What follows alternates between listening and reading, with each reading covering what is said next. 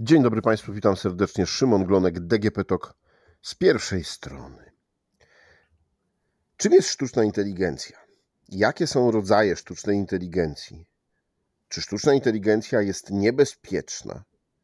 Między innymi te pytania rozgrzewają e, internet, ale też rozgrzewają nasze głowy e, i e, ostatnio w mediach bardzo często się pojawiają.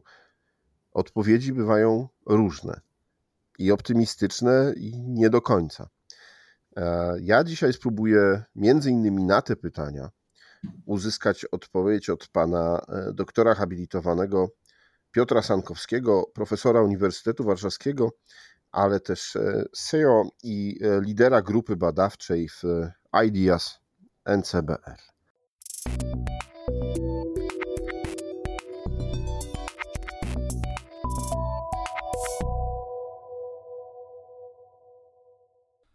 Dzień dobry, panie profesorze. Dzień dobry. E, panie profesorze, to jaka jest pańska definicja sztucznej inteligencji? Bo mam e, wrażenie, że to jest, że cały czas nie ma jednej tej, e, tej definicji takiej w 100% obowiązującej. Znaczy, w jakimś sensie, tak jakby w, w naukowo, dla naukowców ta definicja jest, no można ją odnaleźć chociażby w większości książek o sztucznej inteligencji, takich wykładach czy, czy innych miejscach. I zazwyczaj, przynajmniej dla mnie, to jest taka najbardziej użyteczna, no to są rozwiązania informatyczne, algorytmy, które naśladują tą rzeczywistą inteligencję. Tak? Więc to jest e, w tej, w tej definicji jakby łączy się to, że to nie musi być prawdziwa inteligencja. Tak? Że te, to, co tworzymy, to, o czym słyszymy, to są takie algorytmy, które starają się nas naśladować, ale jeszcze w tym momencie no nie są tak bardzo inteligentne. A raczej udają tą inteligencję. Czyli no, takie najsłynniejsze w ostatnich miesiącach no, rozwiązania, no to są oczywiście ten czat GPT czy, czy, czy, czy GPT-4. No i to są jakby to powiedzieć, takie systemy mm, statystyczne, e, które uczą się, jak wygląda język.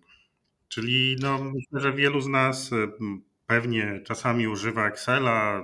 Tam możemy sobie dodać e, do wykresu na przykład trend liniowy czy, czy, czy jakiś inny i przewidzieć na przykład, no nie wiem, jaka będzie sprzedaż w przyszłym miesiącu. Więc teraz możemy sobie wyobrazić dużo bardziej skomplikowany model statystyczny, który zrobi coś podobnego z językiem, tak? Czyli znając na przykład tysiąc wcześniejszych słów w wypowiedzi, czy w dyskusji, czy, czy w jakiejś rozmowie, przewidzi, jakie powinno być kolejne słowo w tej rozmowie. Tak? I te mhm. modele, które istnieją, A... takiego robią. One to jest taki bardzo skomplikowany, duży model statystyczny, który odpowiada na pytanie, jakie jest najbardziej prawdopodobne słowo w tej rozmowie, które padnie następnie. A czemu teraz, czemu w 2022-2023 roku nagle wybuchła ta y, informacja, nagle wybuchły to, to zainteresowanie E, sztuczną inteligencją. Przecież naukowcy badają to już od lat 70. E, na uniwersytetach czy, czy w różnych ośrodkach badawczo-rozwojowych. Mm, no, ten temat nie jest aż taką wielką nowością. Tak, nie jest. Znaczy, to, co rzeczywiście się wydarzyło w ostatnich latach e, od strony naukowej, właśnie rozwoju sztucznej inteligencji, no to są te tak zwane ogromne modele języka naturalnego. Tak? To one jeszcze nie są inteligentne, to są takie modele, które mówią, jak właśnie wygląda język, w jaki sposób wygenerować kolejne słowo. No i okazało się właśnie teraz, że one po prostu świetnie działają. Tak jak zbudujemy bardzo duże te modele, poświęcimy bardzo dużo pieniędzy na jej wytrenowanie, no to nagle okazuje się, że one prawie tak dobrze albo równie dobrze jak człowiek y, mm, wypowiadają się czy odpowiadają na nasze pytania.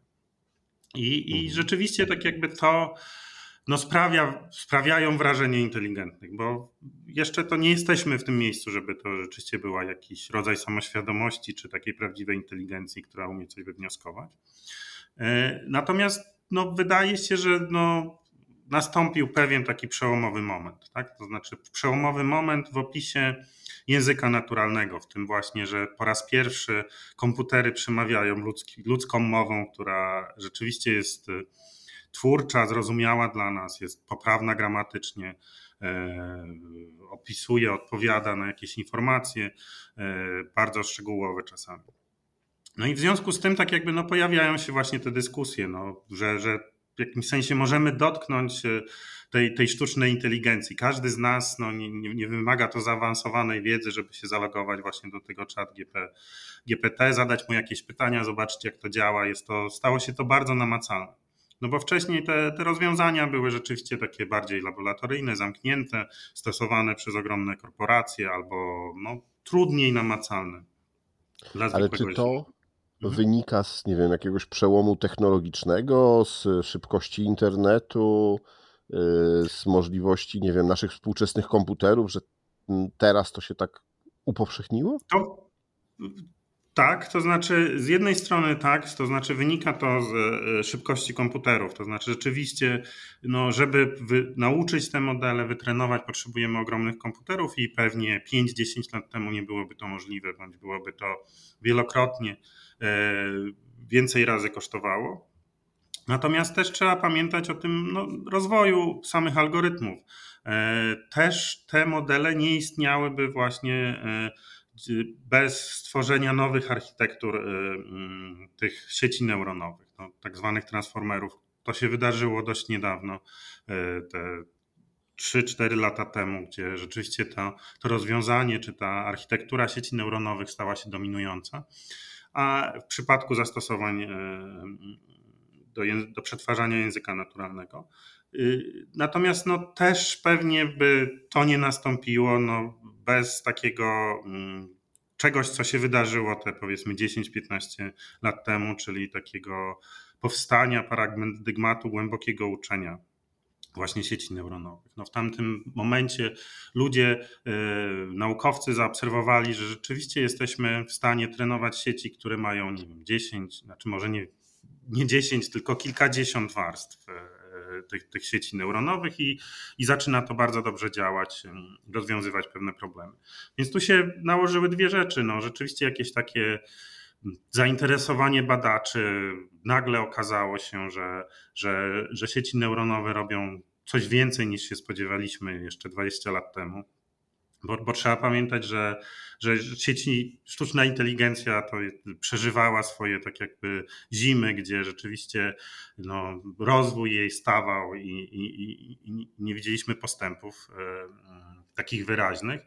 E, i 20 lat temu nikt tak naprawdę nie, nie wierzył w sieci neuronowe, bądź bardzo niewiele osób e, nie wierzyło. A czym są te sieci neuronowe? Boże, powiedzmy jeszcze dla mhm. słuchaczy, którzy niekoniecznie na co dzień spotykają się. Tak, więc sieci neuronowe, no tak jak jakby to powiedzieć, najprostszą siecią neuronową, no to jest jeden neuron i on robi coś właśnie w tym stylu, co powiedziałem, tak? Czyli dopasowywuje pewną prostą e, do danych, tak? Czyli mówi, że jak no pewne dane wejściowe będą większe niż jakieś wartości, no to wtedy zwracam jedynkę, a jak niższe, no to zwracam, zwracam zero. Ja to bardzo upraszczam. Tak? Czyli mamy taki tak naprawdę no coś, co, co wszyscy znamy i co można nazwać regresją liniową, czyli właśnie takim bardzo prostym modelem statystycznym, który dopasowuje się do danych. Natomiast sieci neuronowe no to jest właśnie złożenie tych wielu neuronów e, razem ze sobą w takie warstwy, które no, przetwarzają kaskadowo te informacje. Tak? Czyli e, e, wyjściem jedne, wyjście jednego neurona przekazywane jest do kolejnych i tak jakby te sieci neuronowe mogą mieć wiele warstw, mogą mieć przekazywać tą informację też wstecz po tych warstwach.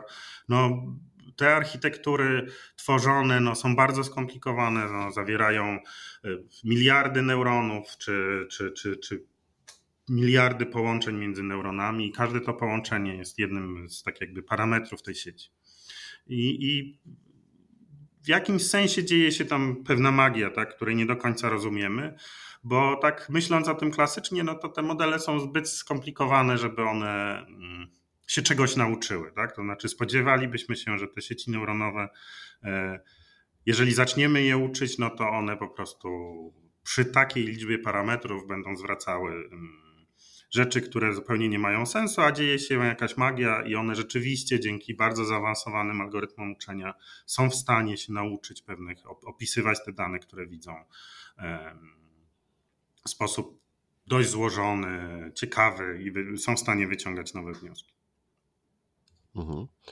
E, no i powiedzmy, że zajmuje im to y, ułamki sekund y, czasami, e, a y, gdyby ludzie musieli nad tym pracować, pewnie zajmowałoby to dni, tygodnie, a może i nawet miesiące.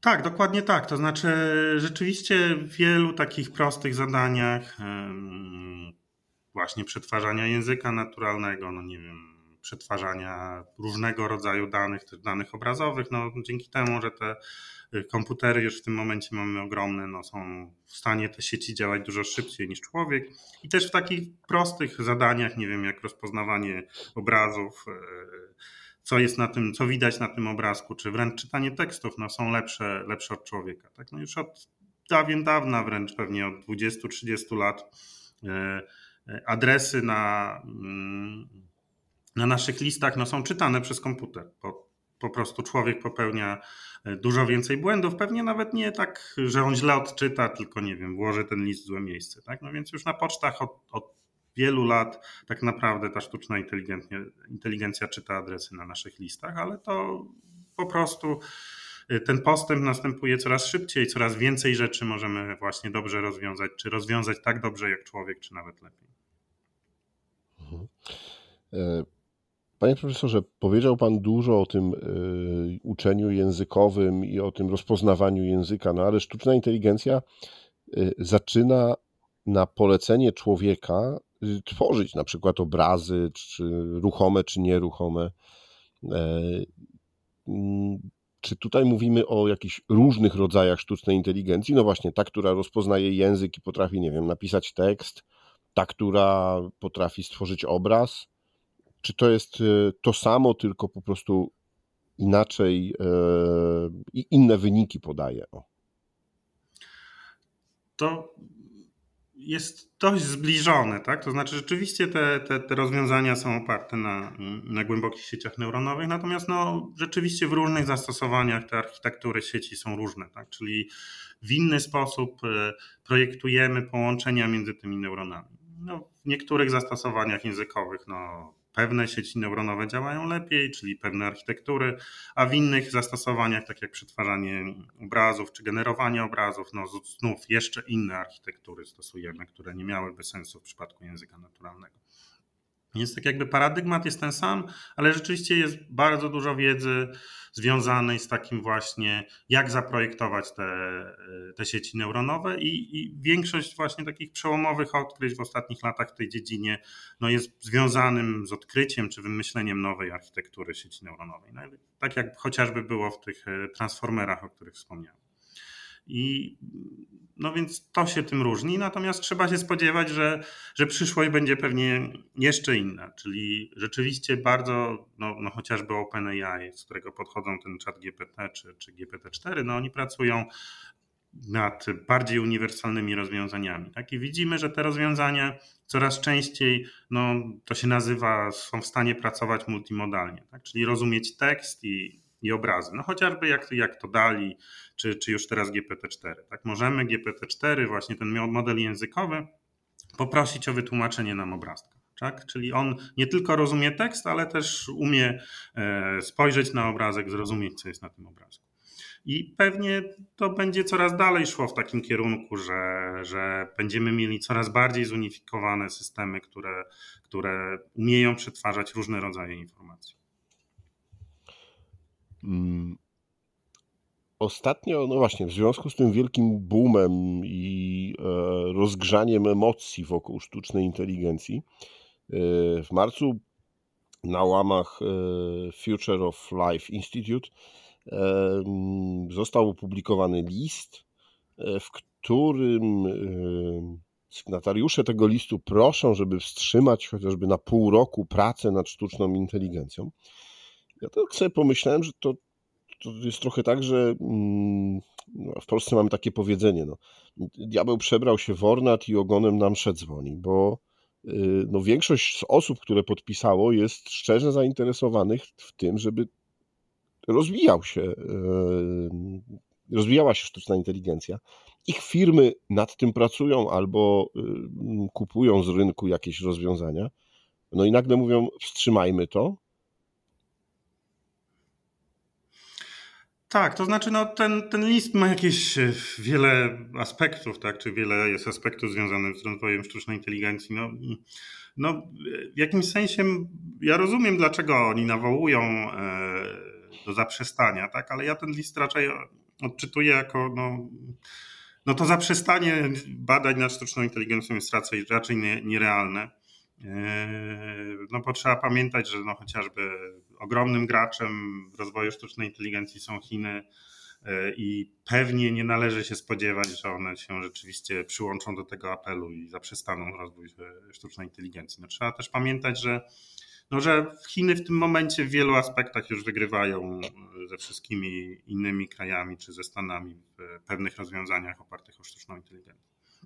Więc tak jakby ten powstrzymanie czy zaprzestanie tych badań pewnie jest nierealne. Natomiast tak jakby ten list y, raczej pokazuje konieczność no, nadzoru nad tą sztuczną inteligencją. Rzeczywiście no, widzimy, że już teraz te nawet dość proste rozwiązania, i o których pewnie nie należy jeszcze mówić, że są inteligentne, tak? no, bo to nadal jest sztuczna inteligencja, czyli coś, co naśladuje inteligencję, a jeszcze nie jest inteligentne Y, no, stają się coraz silniejsze, coraz bardziej skuteczne, coraz y, mają większe możliwości i możemy się spodziewać, że rzeczywiście za te 10-20 lat no, powstanie coś, co będzie może samoświadome, może rzeczywiście y, będzie miało większe możliwości niż człowiek, czy dużo większe możliwości niż człowiek.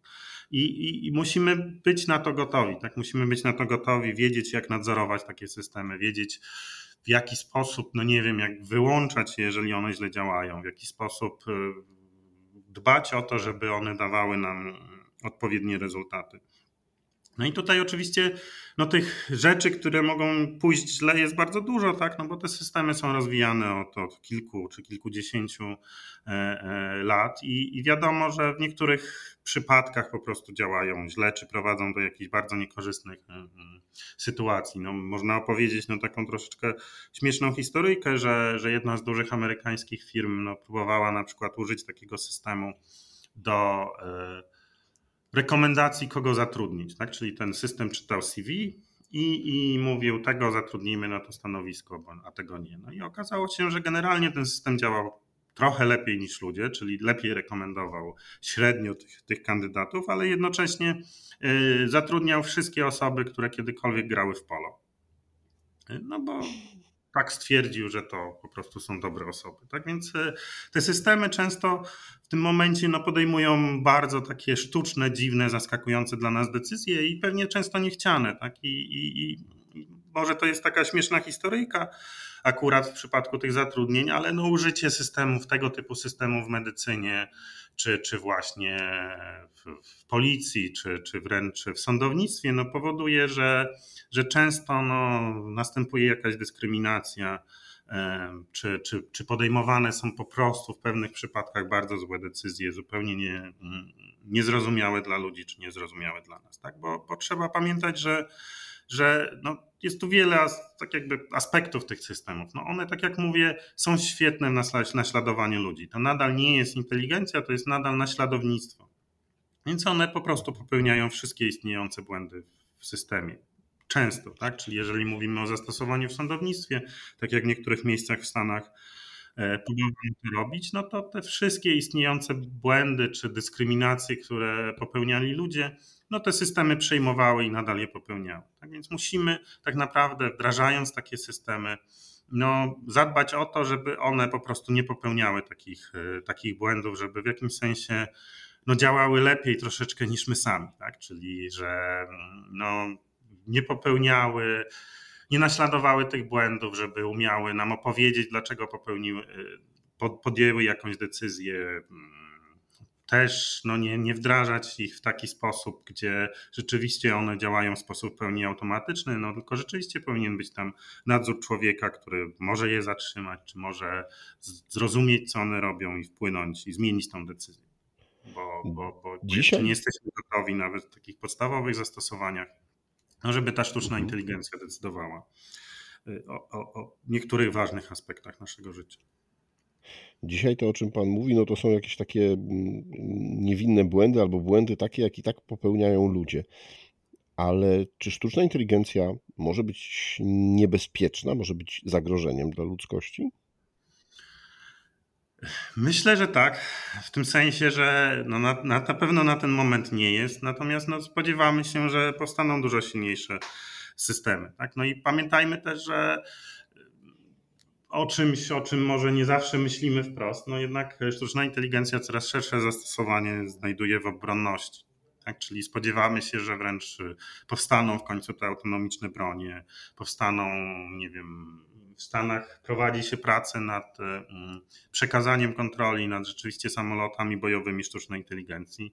No bo już teraz widać, że, że mm, no jeżeli w warunkach symulowanych przeprowadzono walkę właśnie pilota człowieka z algorytmem sztucznej inteligencji, no to po prostu ta sztuczna inteligencja lepiej prowadziła ten samolot i właściwie zdecydowanie wygrywała e, z człowiekiem. Tak więc tych miejsc, gdzie są pewne niebezpieczeństwa jest dużo i dlatego właśnie ten apel, tak? To znaczy musimy być świadomi tych niebezpieczeństw, musimy być świadomi, że, mm, że powstanie, czy potencjalnie za te kilka lat powstanie coś, co może być bardziej inteligentne od nas, co, od nas, co sami stworzymy, ale co, jest, co nie jest nami, tak? co nie myśli w taki sam sposób jak my. Tak, tak jak opisywałem to, jak działają sieci neuronowe, no to to nie jest tak, jak działa mózg człowieka. Tak? To jest coś zupełnie innego. To jest taki, no jakby to powiedzieć, obcy. Tak? On myśli w zupełnie inny sposób. Tak? Te, te sieci neuronowe, które tworzymy w dzisiejszych czasach, one nie naśladują w ten tak bardzo Y, sposobu, w jaki myśli człowiek, one myślą w zupełnie inny sposób. Tak? Podejmują decyzje na zupełnie innych przesłankach. W jakimś sensie no, ta inteligencja jest, jest, y, działa w zupełnie inny sposób, więc jeżeli te systemy będą coraz większe, no to no, musimy być gotowi, że tego obcego musimy w jakiś, w jakiś sposób oswoić.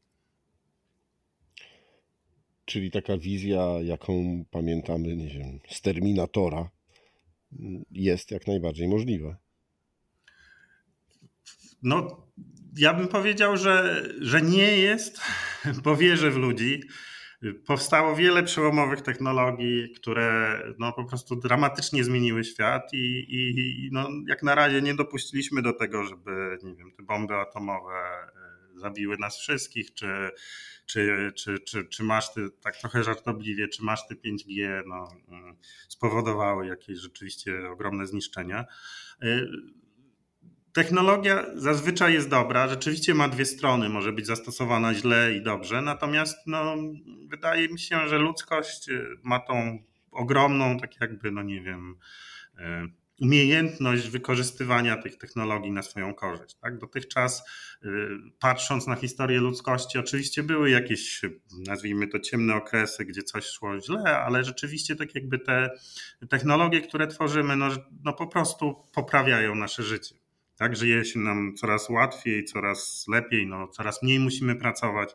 E, kiedyś właściwie nikogo nie było stać na samochód, teraz E, prawie każdego. I to jest związane z rozwojem technologii. Tak? To jest związane z tym, że teraz kiedyś samochody czy składali ludzie i, i było to bardzo kosztowne, a teraz samochody no, składają maszyny. E, I, i, I, kosztuje to dużo mniej i możemy robić bardziej zaawansowane rozwiązania. Więc trzeba się spodziewać, że w przypadku sztucznej inteligencji będzie podobnie. Tak? To znaczy, rzeczywiście wiele było w historii ludzkości technologii, no, które, o których wręcz ludzie mówili, że doprowadzą do zagłady ludzkości. Y, ale to się nie wydarzyło, tak? Więc nie spodziewam się, żeby to się wydarzyło ze sztuczną inteligencją. Jesteśmy na tyle mądrzy, że, że jesteśmy w stanie właśnie wypracować te, e, te jakieś takie międzynarodowe porozumienia, sposoby postrzegania czy, czy obchodzenia się z tymi rozwiązaniami, że one nie zagrażają nam. No tak jak chociażby no, cofając się te 50 lat temu czy 70 lat temu było z, mm, z energią jądrową. Mhm. E, mówiliśmy dużo o tym, co się dzieje w Stanach. E, pan wspominał o tym, że Chińczycy, no zresztą w ostatnim e, tygodniu czy dwóch tygodniach, no pokazali takie narzędzie, które ma być odpowiedzią dla chat GPT i rozwiązań OpenAI. A y, jak y, wygląda ta sprawa w Polsce? No bo zespół, którym pan kieruje, y, badawczo-rozwojowy, też pracuje nad sztuczną inteligencją. Tak, to znaczy w Polsce rzeczywiście rozwijamy się do przodu. Wydaje mi się, że znaczy jest dużo badaczy, jest sporo innowacyjnych firm. To, czego dotychczas brakowało, no to rzeczywiście tak jakby jakiegoś takiego systemowego rozwiązania, wspierania młodych naukowców, którzy rzeczywiście chcą się zająć tym tematem, chcą, chcą, chcą y, pracować w tej dziedzinie. No i właśnie z tego powodu powstała IDEAS, e, czyli ten instytut, e, którym kieruję. No i Mamy teraz już, już w IDS około 80 naukowców, czyli to jest bardzo potężna grupa młodych ludzi, też e, troszeczkę bardziej e, doświadczonych, no, którzy pracują po prostu nad rozwijaniem sztucznej inteligencji, uczenia maszynowego, no też innymi ciekawymi aspektami no, związanymi chociażby z bezpieczeństwem tych systemów, ich e, zastosowaniem, nie wiem, w rolnictwie czy leśnictwie. Więc to się udało zrobić. Jest to rzeczywiście moim zdaniem no, mm, jakimś sensie no jest to nowatorskie czy nowatorski instytut na, w Polsce, bo, bo koncentrujemy się po prostu na wspieraniu młodych ludzi. Tak? Czyli no prowadzimy chociażby e, z wiodącymi uczelniami w Polsce no, mm, studia doktorskie, gdzie dajemy rzeczywiście szansę tym młodym ludziom na sensowne wynagrodzenie, e, na to, żeby mogli się skoncentrować nad, nad pracą naukową, na tym, żeby rzeczywiście ta praca naukowa była tutaj, żeby, żeby na ten doktorat nie musieli wyjeżdżać za granicę, czy, czy nie musieli pracować, nie wiem, w korporacjach nad mniej ciekawymi rzeczami. Więc to się udało. IDS rzeczywiście jest młody, ale wydaje mi się, że no, udało nam już się stworzyć no, dwie czy trzy bardzo mocne grupy badawcze, które no, mają po około 20 osób i, i rzeczywiście zatrudniają najlepszych ludzi. Oni zamiast wyjeżdżać za granicę, rozwijać tą sztuczną inteligencję, e, czy te rozwiązania zostają tutaj i pracują nad tym, e, nad tym tutaj w Polsce. Więc to jest mega istotne. Mamy już jakieś osiągnięcia, mamy pierwsze dobrą liczbę, pierwszą dobrą liczbę publikacji na rzeczywiście wiodących konferencjach e, z informatyki.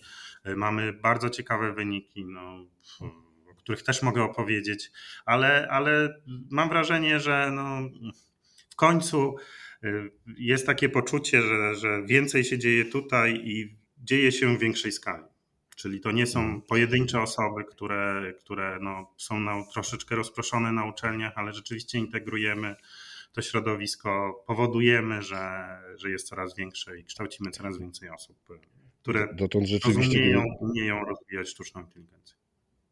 Dotąd rzeczywiście, kiedy słyszało się o polskich naukowcach, to bardzo często słyszało się, że no właśnie wyjechali y, albo na zachód Europy, albo wręcz do Stanów y, i, i rozwijali y, kariery tam.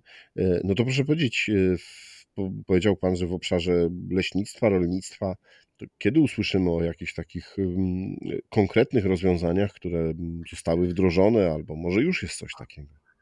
To znaczy, pracujemy nad, nad tym, żeby te rozwiązania były wdrażane, i myślę, że tak jak mówię, no jesteśmy nową instytucją, więc e, wolałbym o tych wdrożeniach opowiedzieć pewnie za ten rok. Natomiast teraz pewnie no, już współtworzymy tą sztuczną inteligencję, czyli no chociażby mogę opowiedzieć o takim rozwiązaniu, które stworzył zespół pod, mm, pod nadzorem tak jakby Piotra Miłosia i y, który został chociażby zaakceptowany z jedną z najlepszych konferencji jako tam top 5% e, e, tak naprawdę e, najlepszych prac. I no, oni prezentują takie rozwiązanie właśnie oparte na uczenie ze wzmocnieniem, które pozwala rozwiązywać bardzo złożone mm, problemy. No, takim problemem oczywiście toy problem, czyli takim problemem zabawką, no jest rozwiązywanie kostki Rubika, ale też atakują dużo bardziej skomplikowane problemy i pokazują, że rzeczywiście ten algorytm, który stworzyli, robi to dużo lepiej niż wcześniejsze rozwiązania. Czyli no, to potencjalnie ma różne zastosowania chociażby do automatycznego generowania programów, czy, czy, czy różnego rodzaju gier, czy, czy dowodzenia twierdzeń. Myślę, że mm, ta ścieżka będzie dalej roz, rozwijana i, i, i znajdą się rzeczywiście wdrożenia i zastosowania tego typu algorytmów. Więc zachęcam, no my czy, czy chłopaki właśnie opowiadają o tym nawet na różny sposób e, e, na stronie dedykowanej temu projektowi. Tak? Czyli jak sobie wpiszemy w internet ADA, ADA sub S, no to odnajdziemy właśnie to rozwiązanie i możemy się o nim dowiedzieć więcej. No dobrze, no myślę, że to będzie na pewno temat, który, sztuczna inteligencja będzie tym tematem, który nie zniknie szybko z e, mediów, czy też z naszego zainteresowania, więc najbliższe lata będziemy wszyscy śledzić, jak to się rozwija. Więc pewnie też będziemy i z wypiekami czekali na to, co w polskich instytutach badawczo-rozwojowych. Dzisiaj dziękuję Panu bardzo za przybliżenie nam tematu, czym jest sztuczna inteligencja i w którą stronę ona się rozwija. A moim i Państwa gościem w podcaście DGP Talk z pierwszej strony był pan e, doktor habilitowany Piotr Sankowski, profesor Uniwersytetu Warszawskiego, CEO i lider grupy badawczej w IDEAS NCBIR. Dziękuję bardzo. Dziękuję. Do widzenia. A rozmawiał Szymon Glonek. Do usłyszenia.